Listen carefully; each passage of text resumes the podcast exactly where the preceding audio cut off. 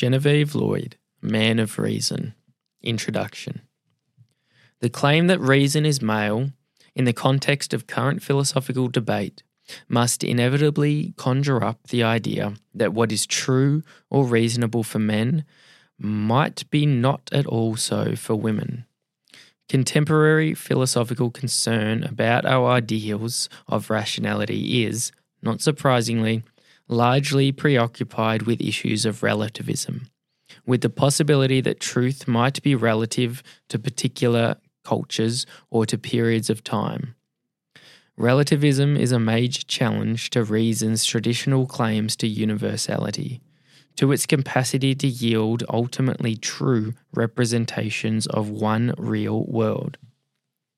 In the context of such concern with beliefs and truth, to allege that reason despite its pretensions to be gender free, might after all be thoroughly male.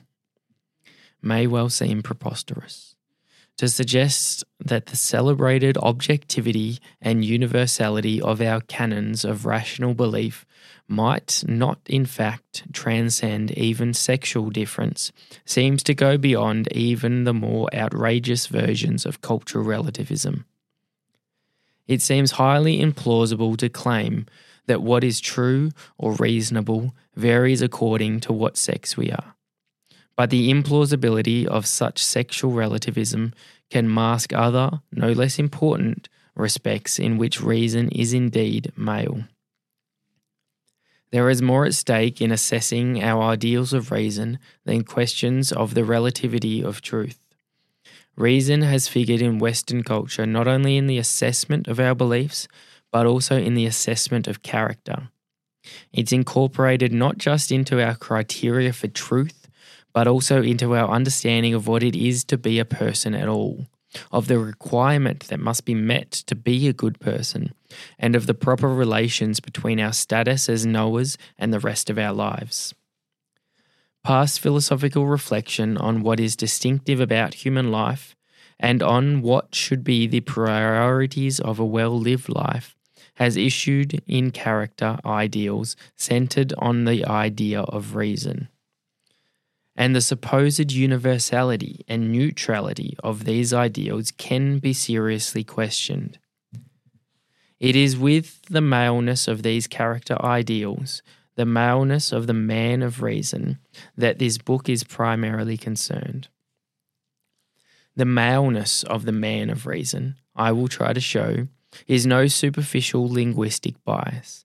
It lies deep in our philosophical tradition. This is not to say that women have their own truth or that there are distinctively female criteria for reasonable belief. It is, however, to make a claim which is no less a scandal to the pretensions of reason. Gender, after all, is one of these things from which truly rational thought is supposed to proceed. Reason is taken to express the real nature of the mind, in which, as Augustine put it, there is no sex. The aspiration to a reason common to all transcending the contingent historical circumstances which differentiate minds from one another, lies at the very heart of our philosophical heritage.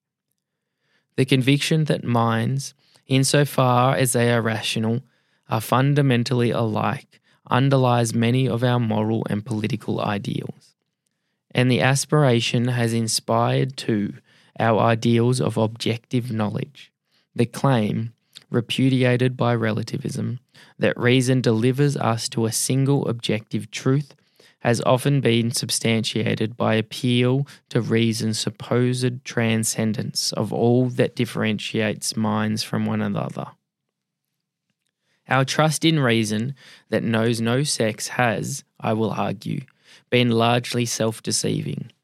To bring to the surface the implicit maleness of our ideals of reason is not necessarily to adopt a sexual relativism about rational belief and truth, but it does have important implications for our contemporary understanding of gender difference. It means, for example, that there are not only practical reasons, but also conceptual ones for the conflicts many women experience between reason and femininity. The obstacles to female cultivation of reason spring to a large extent from the fact that our ideals of reason have historically incorporated an exclusion of the feminine, and that femininity itself has been partly constituted through such processes of exclusion.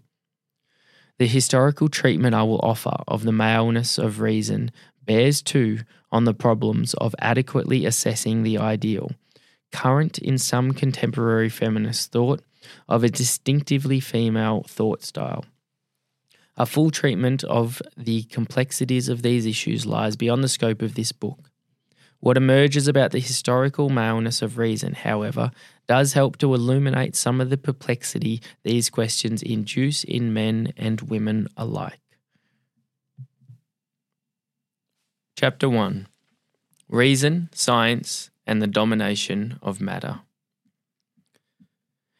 Introduction In a striking passage in The Second Sex, Simone de Beauvoir suggested that male activity, in prevailing over the confused forces of life, has subdued both nature and woman.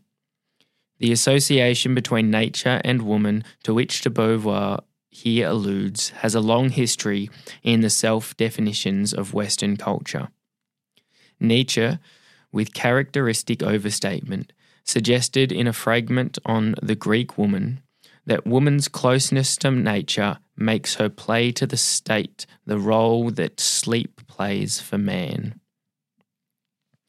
In her nature lies a healing power which replaces that which has been used up the beneficial rest in which everything immoderate confines itself, the eternal same, by which the excessive and the surplus regulate themselves, in her future generation dreams. Woman is more closely related to nature than man, and in all her essentials she remains ever herself. Culture, is with her always something external, a something which does not touch the kernel that is eternally faithful to nature. But in associating woman with sleep, Nietzsche only pushed to its limits a long standing antipathy between femaleness and active, male culture. The pursuit of rational knowledge has been a major strand in Western culture's definitions of itself as opposed to nature. It is for us in many ways equitable with culture's transforming or transcending of nature. Rational knowledge has been construed as a transcending transformation or control of the natural forces, and the feminine has been associated with what rational knowledge transcends, dominates, or simply leaves behind. Femininity and Greek theories of knowledge. From the beginnings of philosophical thought, femaleness was symbolically associated with what reason supposedly left behind the dark powers of the earth goddesses, immersion in unknown forces associated with mysterious female powers. The early Greeks saw women's capacity to conceive as connecting them with the fertility of nature. As Plato later expressed the thought, women imitate the earth. The transition from the fertility consciousness associated with cults of the earth goddesses to the rites of rational gods and goddesses was legendary in early Greek literature.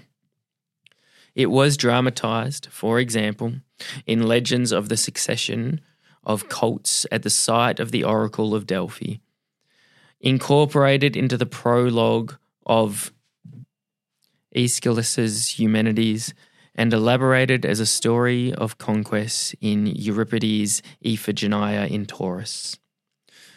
Euripides' version presented the transition as a triumph of the fourth forces of reason over the darkness of the earlier earth mysteries. The infant Apollo slays the python which guards the old earth oracle. thereby breaking the power of the earth goddess. She takes revenge by sending up dream oracles to cloud the minds of men with a dark dream truth. But these voices of the night are stilled through the intervention of Zeus, leaving the forces of reason installed at Delphi.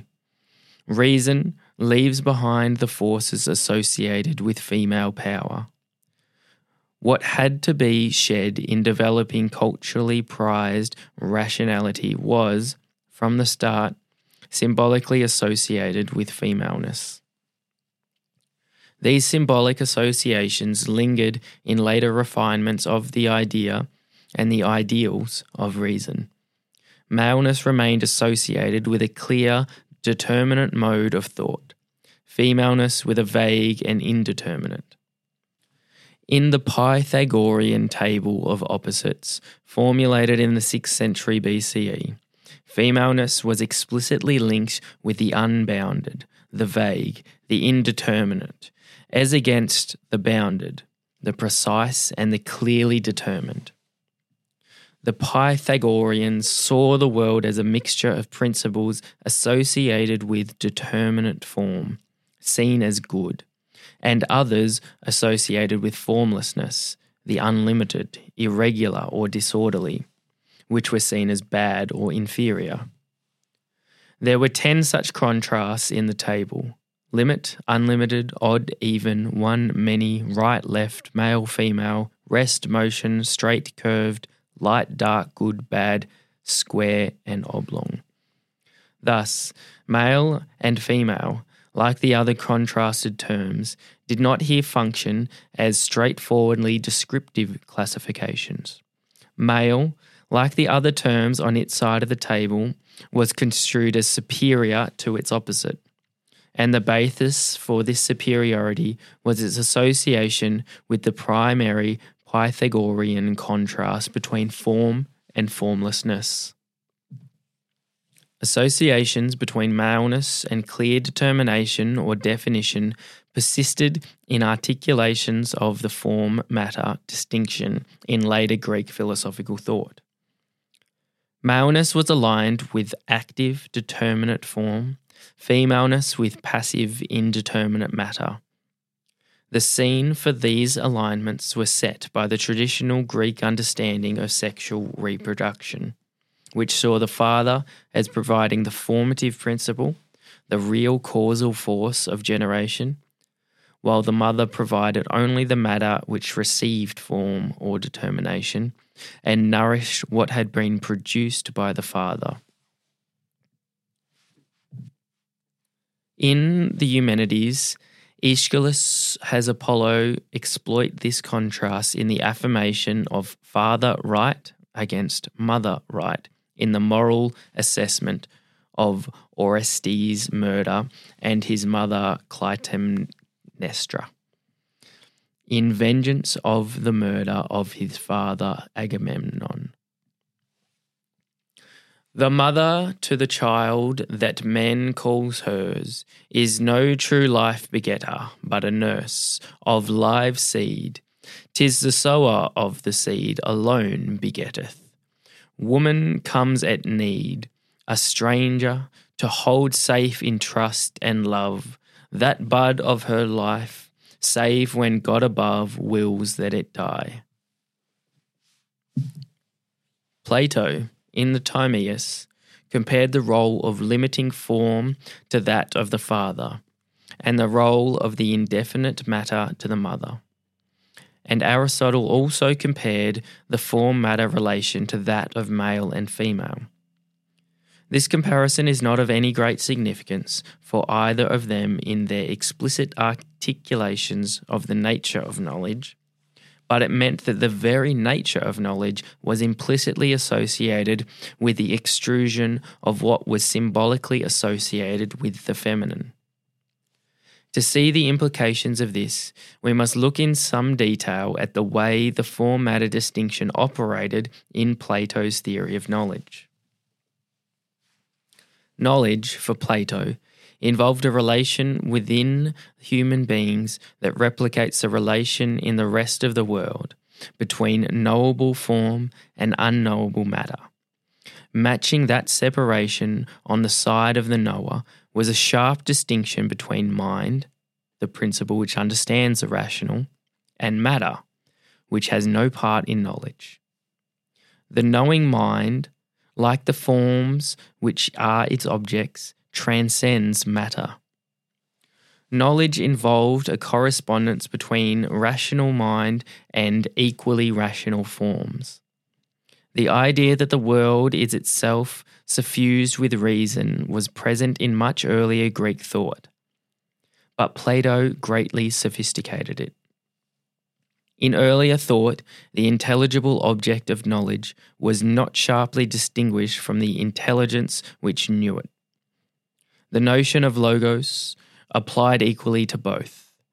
Plato recasts the idea of the world as mind imbued in terms of the form matter distinction. It was only in respect of the form that the world was rational. The identification of rational thought and rational universe was not for him an unreflective assumption. It was achieved by deliberately downgrading matter to the realm of the non rational, fortuitous, and disorderly, while preserving for form the correspondence with rational, knowing mind. In the Timaeus, Plato pictured this correspondence as internalization in human beings of the rational principle in accordance with which the world was fashioned. The relationship of the world soul to the world is mirrored in that of the rational soul to the body, which is subject to it. In the mythology of the Timaeus, a cosmic reason hovers round the sensible world, influencing human minds. Necessity has been subjected to reason in the creation of the world, and human minds can participate in this reason. When they do so, they apprehend self existent ideas, unperceived by sense. Mind, in this special sense, is the attribute of the gods and of very few men. In the mythology Plato incorporated into the Timaeus, there are intimations of a gender differentiation with respect to the exalted conception of cosmic reason. The reflection of the order and reason of the universe is supposed to be less clear in the souls of women than in those of men. Their souls originate from the fallen souls of men who were lacking in reason. Hence, they are closer to the turbulence of non rational accretions to the soul.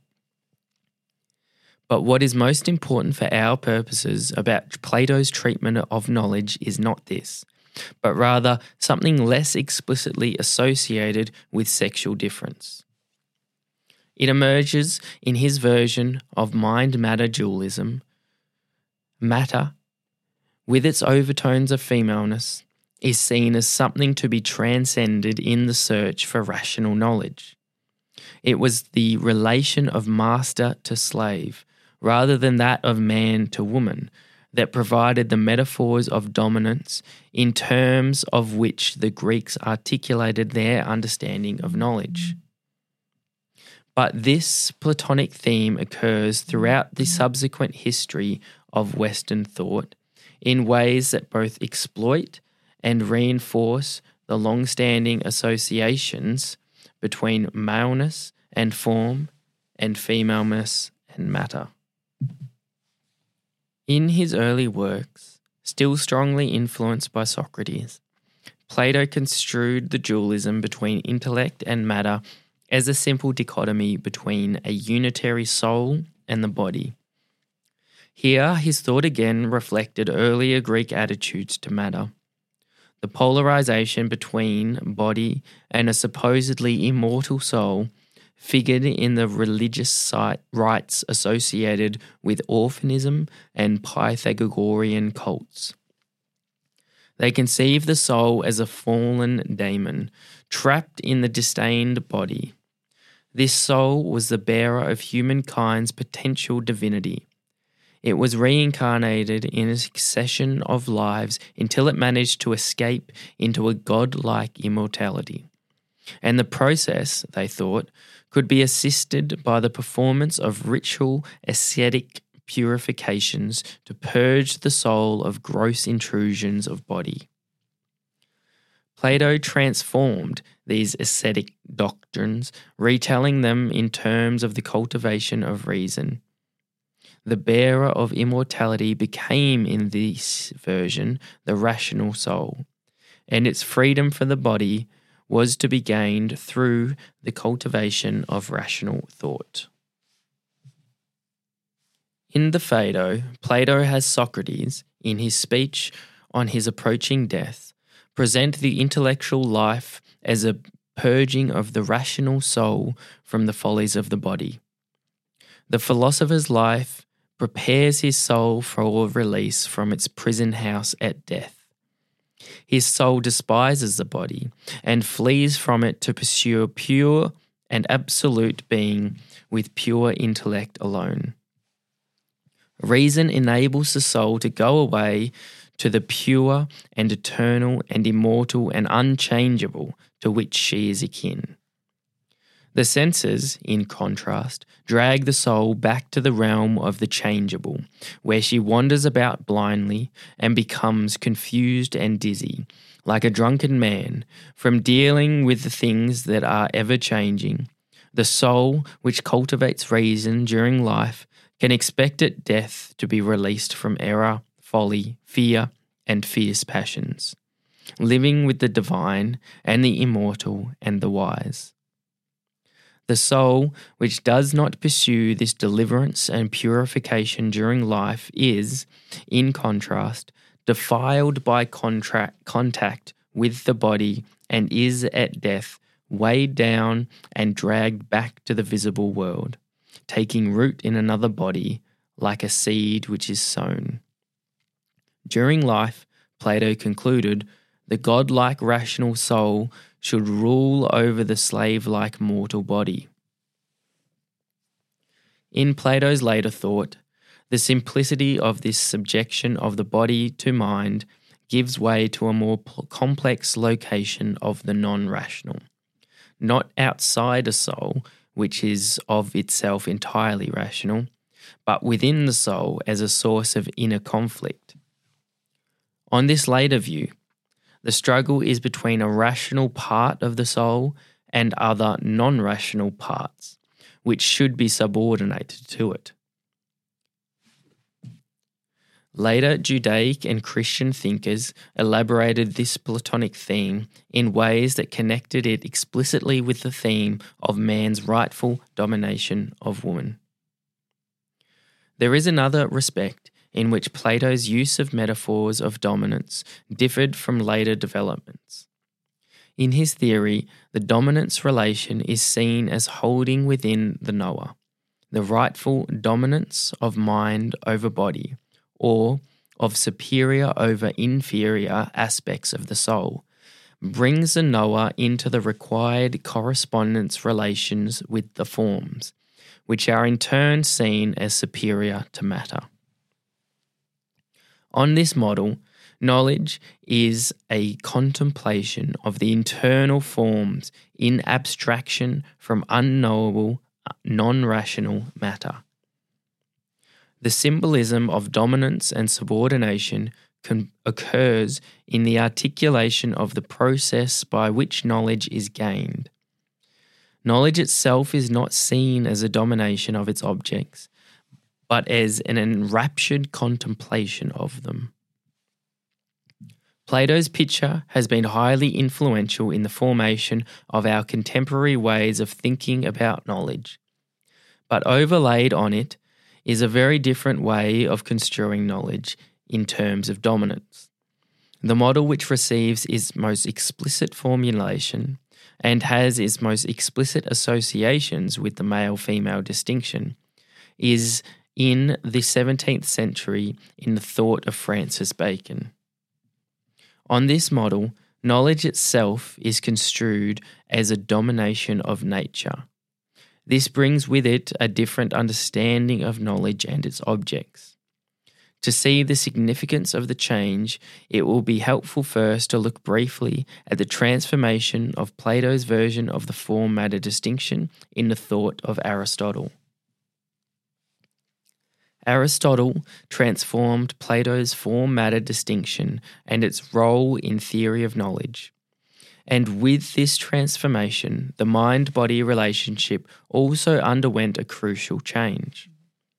In the Metaphysics, Aristotle hailed Plato's sophistication of the notion of form as a great advance over the primitive pre Socratic cosmologies, which equated the basic principles of things with a single material element. Plato's formal principles, Aristotle commented, were rightly set apart from the sensible.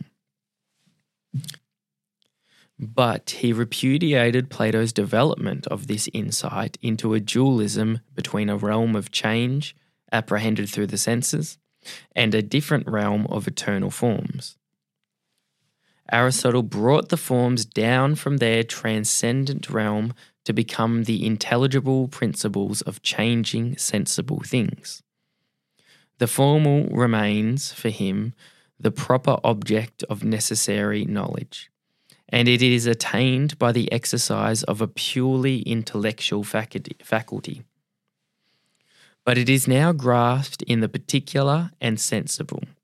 It does not, as it did for Plato, escape into a distinct, supersensible realm. In Aristotle's own system, a dualism remained between what is sensed and what is grasped by reason but it no longer coincided with a distinction between changeable, created material things and uncreated, timeless, non material forms. Aristotelian forms can function as intelligible principles of material things. And where they do, it is only in conjunction with matter that they can be regarded as existing at all. The mind body relationship was accordingly transformed in the Aristotelian philosophy. The rational soul became the form of the body, and hence was no longer construed as a presence in human beings of a divine stuff which really belongs elsewhere. It was the intelligible principle of the body, not its prisoner, and rational knowledge was no longer construed as the soul's escape from the body. What is, for our purposes, significant in Aristotle's transformation of Plato's notion of form is highlighted in Aquinas' treatment in the Summa Theologica of the Platonic version of scientific knowledge. On his diagnosis, Plato overreached himself in his desire to save the certitude of intellect from the encroachment of the uncertainty of the senses. By introducing a special sphere of changeless forms as the proper object of scientific knowledge, he removed whatever appertains to the act of intellect from the material world altogether. A self defeating move since it excludes knowledge of matter and movement from science. Moreover, Aquinas suggests it seems ridiculous to explain knowledge of sensible substances by knowledge of things altogether different. Plato's mistake, he thinks, was to take too far his idea of knowledge as a kind of simil- similitude. It is not necessary that the form of the thing known be in the knower in the same manner as in the object. It occurs in the intellect under conditions of universality, immateriality, and immobility. But from this, it does not, as Plato thought, follow that the things we understand must have in themselves an existence under the same conditions of the immateriality and immobility. Changing material things are themselves genuinely known. Although the soul, through intellect, knows bodies by a knowledge which is immaterial, universal, and necessary. There is nothing to hinder our having an immovable science of movable things. The Aristotelian rapprochement of form and matter thus makes it possible for changeable material things to be proper objects of genuine knowledge. But within the Aristotelian framework, this does not change the basic model of knowledge as a contemplation of forms. The form matter distinction continues to operate, although it now holds within each object. Knowledge still involves the abstraction from matter of formal, intelligible principles, although these are no longer seen as located in a different realm from the sensible. The paradigm of knowledge is still the contemplation by a rational mind of something inherently mind like, freed of matter.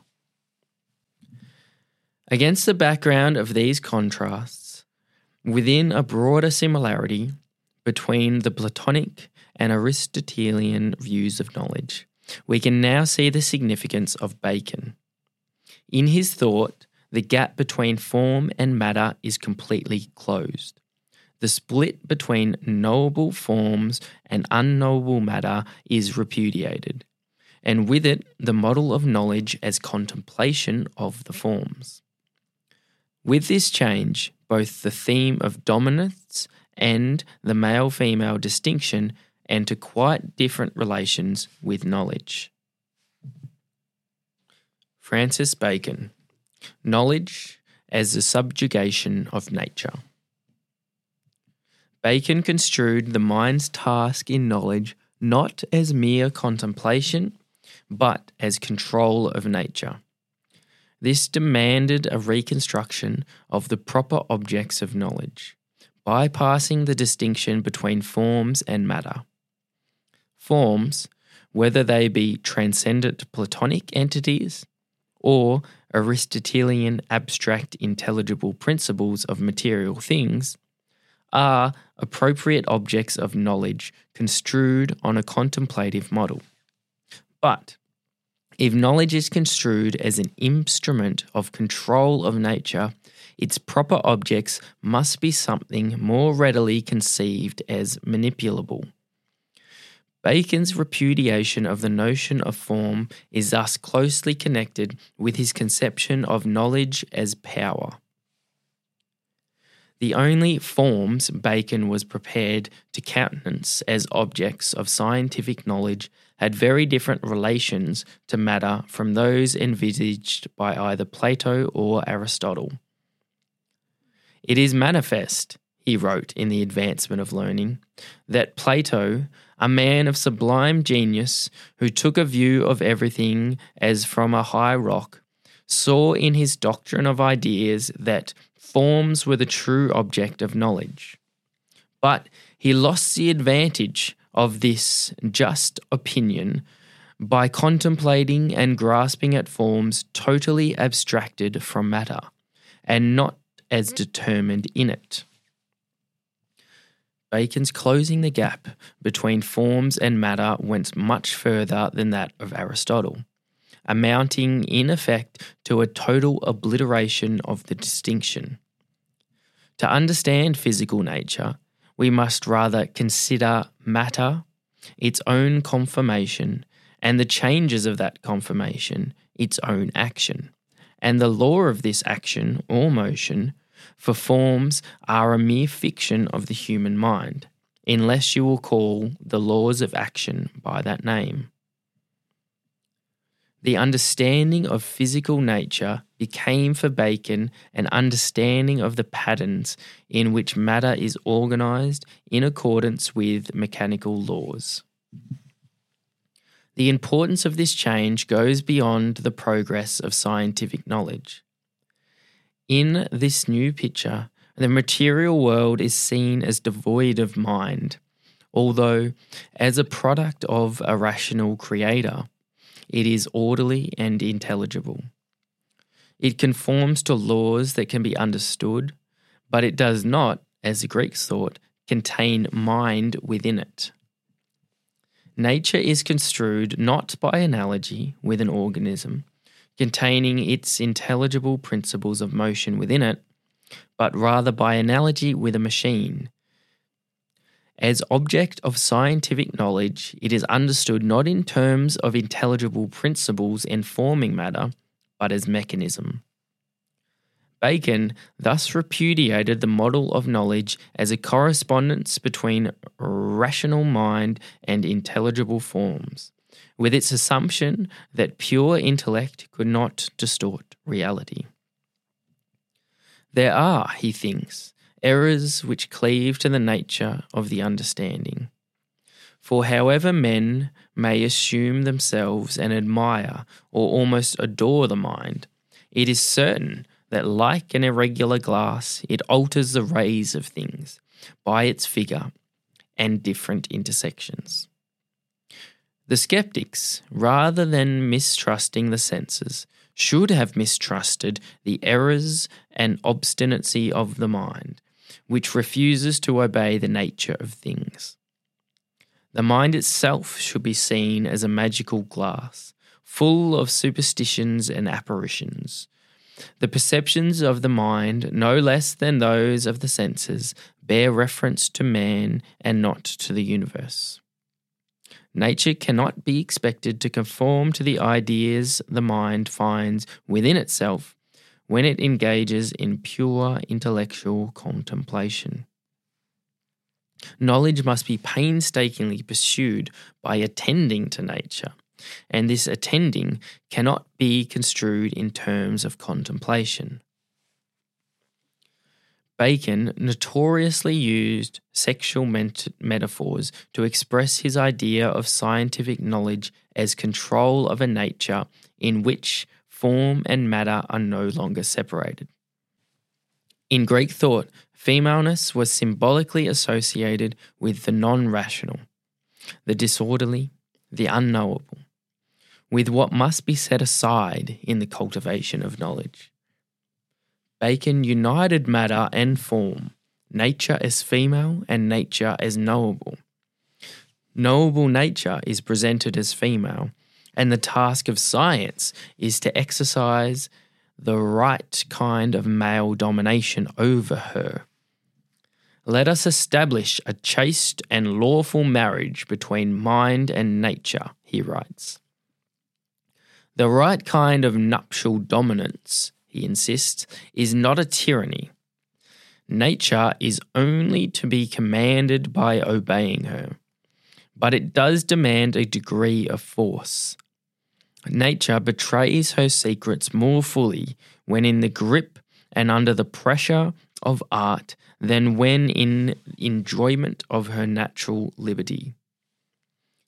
The expected outcome of the new science is also expressed in sexual metaphors. Having established the right nuptial relationship, properly expressed in a just and legitimate familiarity betwixt the mind and things. The new science can expect a fruitful issue from this furnishing of a nuptial couch for the mind and the universe. From the union can be expected to spring assistance to man and a race of discoveries which will contribute to his wants and vanquish his mysteries.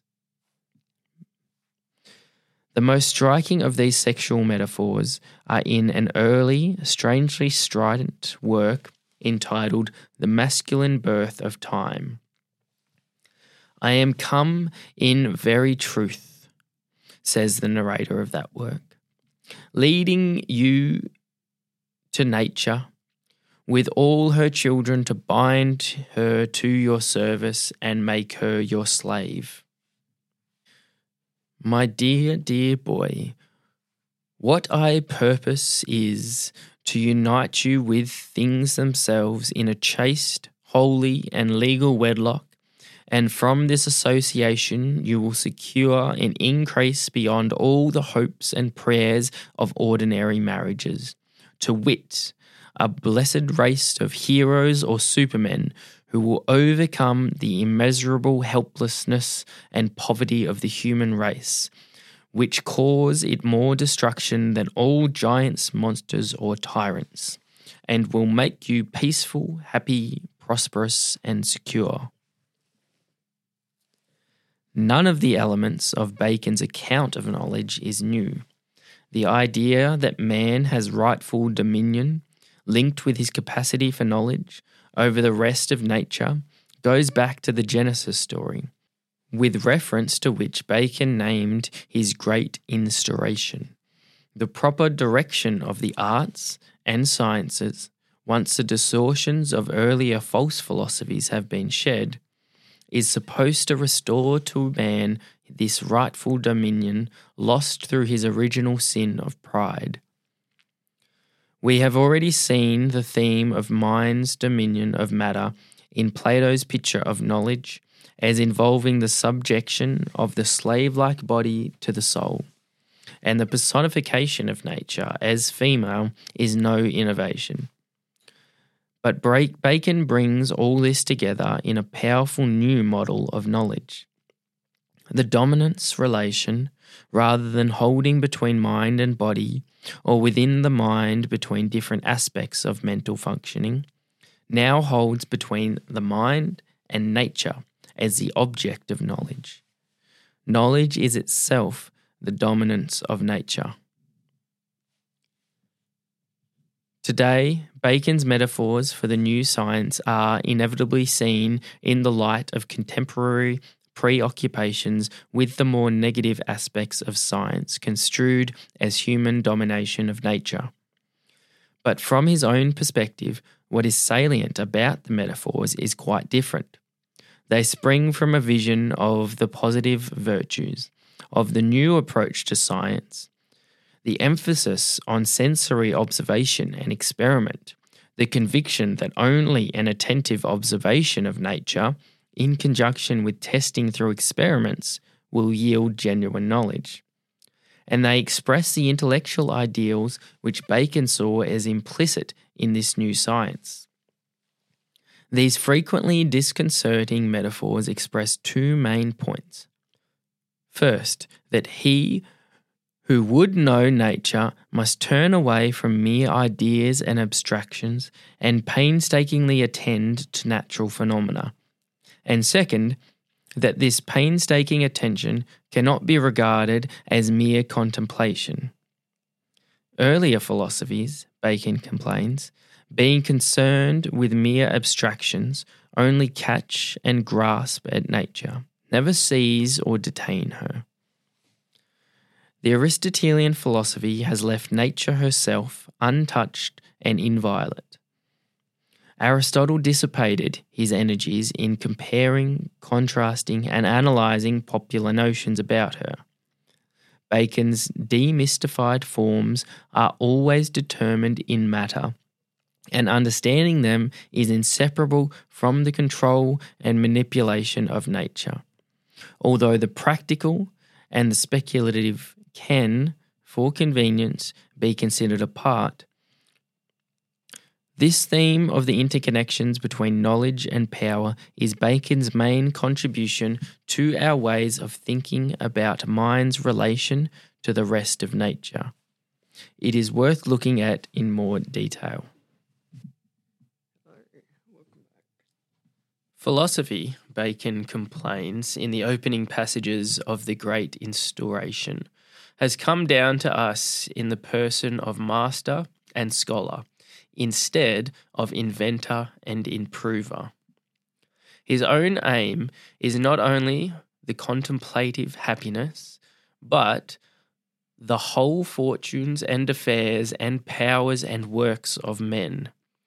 Man is both minister and interpreter of nature, whence those twin intentions, human knowledge and human power, are really coincident. The speculative and the practical are distinguished from one another only as the search after causes and the production of effects, and these are in fact inseparable. The natural philosopher, as well as being a miner, digging out what lies concealed, also has the office of smelter to understand forms is to be able to superinduce new natures on matter, which is the labour and aim of human power. Even that part of knowledge which may seem most remote from action, the understanding of forms, is ennobled by its role in releasing human power and leading it into an immense and open field of work. The more we understand, the better our prospects of changing things. And these interconnections between knowledge and power are, for Bacon, so close as to amount to an identity. Truth and utility are equated, though not in a narrowly short term utilitarian spirit. We should, Bacon urges, look for experiments that will afford light rather than profit. Confident in the expectation of long term results from the better understanding of nature. With that proviso understood, the practical and the theoretical are in fact the same. That which is most useful in practice is most correct in theory. The right analogy for the ideal science, then, is neither the activity of the ants who merely heap up and use their store, nor that of the spiders spinning out their webs, but rather that of the bee who extracts matter from the flowers of the garden and the field, but works and fashions it by its own efforts.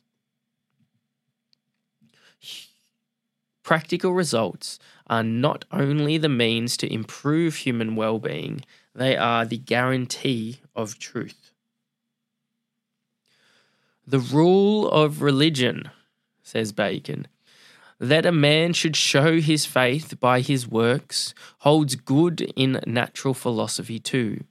Science also must be known by works.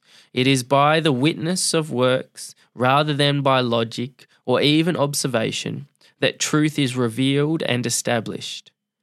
Whence it follows that the improvement of man's mind and the improvement of his lot are one and the same thing. End quote.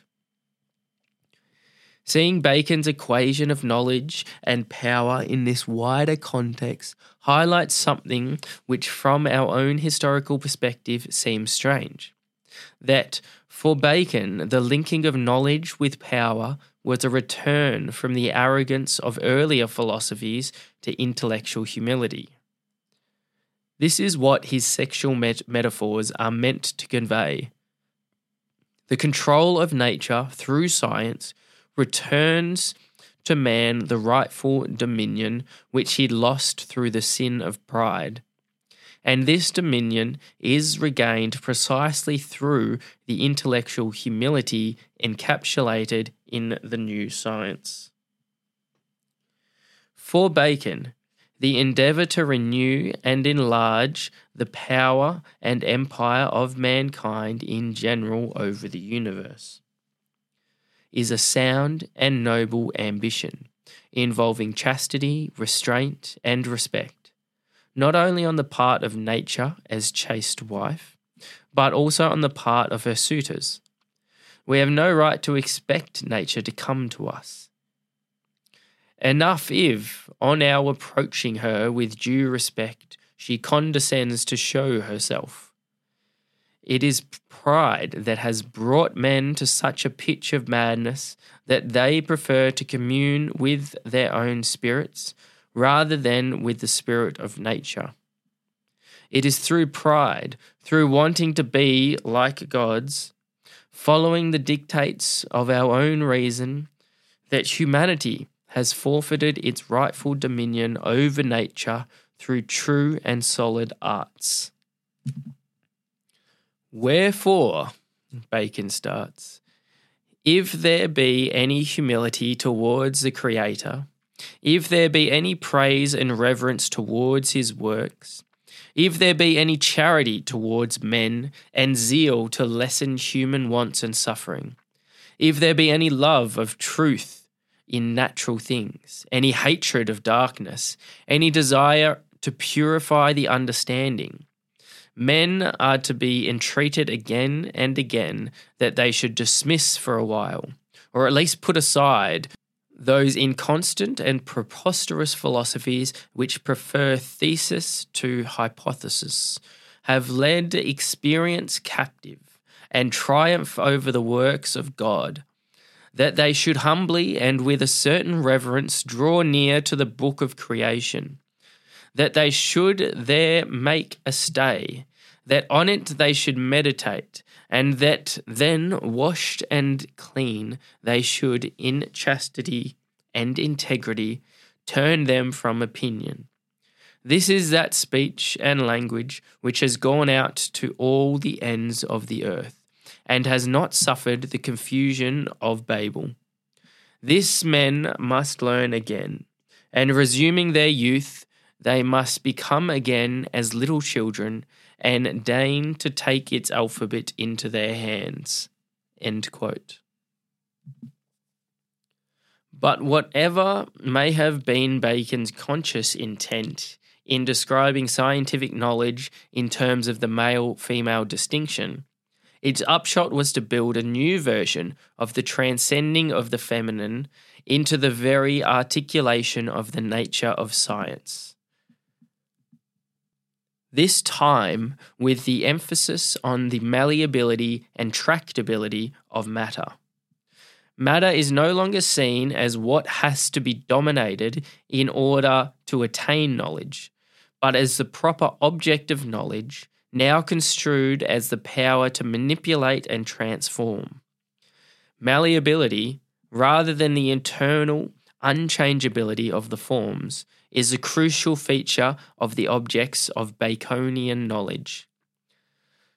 But this repudiation of the unknowability of matter did not shake the grip of earlier symbolic antitheses between femaleness and the activity of knowledge. On the contrary, it gave them a new and more powerful expression. The transcending of the feminine was not an explicit feature of Greek theories of knowledge in their original form, but it was associated with knowledge through implicit associations of femaleness with matter, which pure intellect was supposed to transcend. Mind's domination of matter, as we have seen, was not explicitly associated with the male female distinction, but rather with the master slave relation. Earlier Greek associations of femaleness, which matter did, nonetheless influence the ways in which these theories of knowledge affected the philosophical imagination in later developments of the tradition. And in Bacon's metaphors, the control of the feminine became explicitly associated with the very nature of knowledge. How deep is the maleness of Bacon's expression of the nature of the new science? It may seem that it operates at a relatively superficial level. It's true that he unreflectively utilized associations between nature and femaleness, which abounded in his cultural tradition. And much of the content of his thought, as we have seen, can be explicated without the sexual metaphors.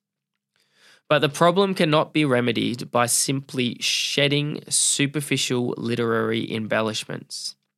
The intellectual virtues involved being a good in being a good Baconian scientist are articulated in terms of the right male attitude to the feminine, chastity, respect, and restraint. The good scientist is a gallant suitor nature is supposed to be treated with the respect appropriate to a femininity overlaid with long standing associations with mystery and awe, however, which is strictly contained. Nature is mysterious, aloof, but, for all that, eminently knowable and controllable. The metaphors do not merely express conceptual points about the relations between knowledge and its objects, they give a male content to what it is to be a good knower. Both kinds of symbolism, the Greeks' unknowable matter, to be trans- transcended in knowledge, and Bacon's mysterious but controllable nature, have played crucial roles in the constitution of the feminine in relation to our ideals of knowledge.